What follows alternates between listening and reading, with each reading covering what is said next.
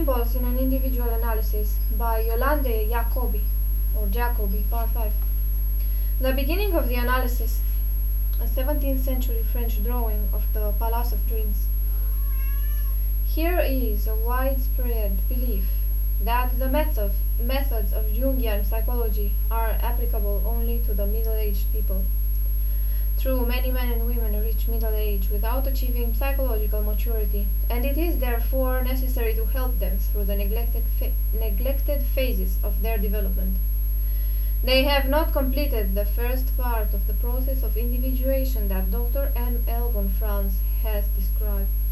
But it is also true that a young person can encounter serious problems as he grows up. If a young person is afraid of life and finds it hard to adjust to reality, he might prefer to dwell in his fantasies or to remain a child. In such a young person, especially if he is introverted, one can sometimes discover unexpected treasures in the unconscious, and by bringing them into consciousness, strengthen his ego and give him the psychic energy he needs to grow into a mature person. That is the function of the powerful symbolism of our dreams. Other contributors to this book have described the nature of these symbols and the role they, they play in man's psychological nature. I wish to show how analysis can aid the individuation process by taking the example of a young engineer aged 25, whom I shall call Henry. Henry came from a rural district in eastern Switzerland. His father, of Protestant peasant stock, was a general practitioner. Henry described him as a man with high moral standards, but rather withdrawn person who found it difficult to relate to other people. He was more of a father to his patients than to his children. At home, Henry's mother was a dominant personality. We were raised by the strong hand of our mother, he said on one occasion. She came from a family with an academic background and wide artistic interests. She herself, in spite of her strictness, had a broad spiritual horizon. She was impulsive and romantic. She had a great love for Italy. Though she was by birth a Catholic, her children had been brought up in the Protest Protestantism of their father. Protestantism. Henry had a sister older than himself, with whom he had a good relationship. Henry was introverted, shy, finely drawn, and very tall, with light hair, a high, pale forehead, and blue eyes with dark shadows. He had not think that a neurosis, the most usual reason, had brought him to me, but rather an inner urge to work on his psyche. A strong mother tie, however, and the fear of committing himself to life were hidden behind this urge. But these were only discovered during the analytical work with me. He had just completed his studies and taken a position in a large factory, and he was facing the many problems of a young man on the threshold of manhood. It appears to me, he wrote in a letter asking for an interview, that this phase of my life is particularly important and meaningful. I must decide either to remain unconscious in a well protected security, or else to venture on a yet unknown way of which I have great hopes. The choice thus confronting him was whether to remain a lonely, vacillating, and unrealistic youth or to become a self-sufficient and responsible adult. Henry told me that he preferred books to society. He felt inhibited among people and was often tormented by doubts and self-criticism. He was well read for his age and had a leaning towards aesthetic intellectualism. After an earlier aesthetic, athletic stage, he became rigorously Protestant.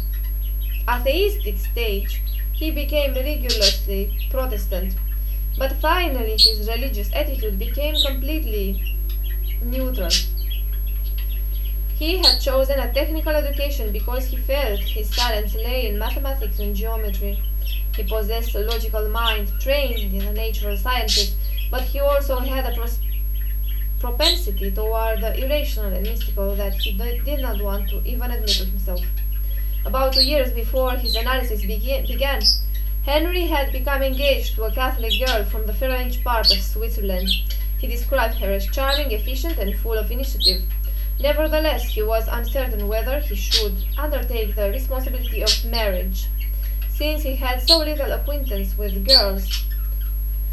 He thought it might be better to wait or even to remain a bachelor dedicated to a scholarly life. His doubts were strong enough to prevent his reaching a decision. He needed a further step toward maturity before he could feel secure, sure of himself. Although qualities of both his parents were combined in Henry, he was markedly mother bound. In his consciousness, he was identified with his real or light mother, who represented high ideals and intellectual ambitions. But in his unconscious, he was deeply in the power of the dark aspects of his mother-bound condition. His unconscious still held his ego in a stranglehold.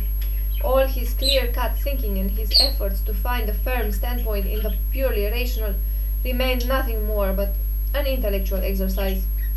The need to escape from this mother prison was expressed in hostile reactions to his real mother and the rejection of the inner mother as a symbol of the feminine side of the unconscious but an inner power sought to hold him back in the condition of childhood, resisting everything that attracted to him attracted him to the outside world. Even the attraction of his fiancée, fiancée were not enough to free him from his mother ties and thus help him find himself. He was not aware that his inner urge for growth, which he felt strongly, included the need to detach himself from his mother. My analytical work with Henry lasted nine months. Altogether, there were 35 sessions in which he presented 50 dreams. So short an analysis is rare. It is only possible when energy-laden dreams like Henry's speed up the process of development. Of course, from the Jungian point of view, there is no rule for the length of time required for a successful analysis. All depends on the individual's readiness to realize inner facts and on the material presented by his unconscious. Like most introverts, Henry led a rather monotonous outer life. During the day, he was completely involved in his job. In the evenings, he sometimes went out with his fiancée or his friends, with whom he liked to have literary discussions. Quite often, he sat in his lodgings, absorbed in a book or in his own thoughts. Though we regularly discussed the happenings of his daily life and also his childhood and youth, we usually got fairly quickly to the investigation of his dreams and the problems in his, his inner life presented to him. It was extraordinary to see how strongly his dreams emphasized his call to spiritual development. But I must make it clear that not everything described here was told to Henry. In analysis, one must always remain conscious of how explosive the dreamer's symbols may be for him. The analyst can hardly be too careful and reserved. If too bright a light is thrown on the dreaming dream language of symbols, the dreamer can be driven into anxiety and thus led into rationalization as a defense mechanism, or he can no longer assimilate them and can fall into a severe psychic crisis and the dreams reported and commented on here are by no means all the dreams that Henry had during his analysis. I can discuss only an important few that influenced his development. In the beginning of our work, childhood memories with important symbolic meanings came up. The oldest dated back to Henry's fourth year, he said. One morning I was allowed to go with my mother to the baker's shop and there I received a crescent roll from the baker's wife. I did not eat the roll but carried it proudly in my hand. Only my mother and the baker's wife were present, so I was the only man. Such crescents are popularly called moonties, and this symbolic allusion to the moon underlines the dominating power of the feminine, a power to which the little boy may have felt exposed and which, as the only man, he was proud of being able to confront. Another childhood memory came from his fifth year. It concerned Henry's sister, who came home after her examinations at school and found him constructing a toy barn.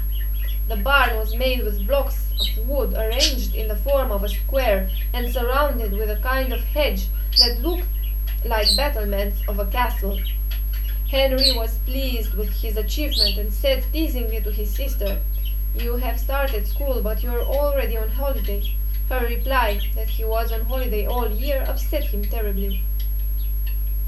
He felt deeply hurt that his achievement was not taken seriously. Even years later, Henry had not forgotten the bitter hurt and injustice that he had felt when his construction was rejected. His later problems concerning the assertion of his masculinity and the conflict between rational and fantasy values are already visible in this early experience. And these problems are also to be seen in the images of his first dream.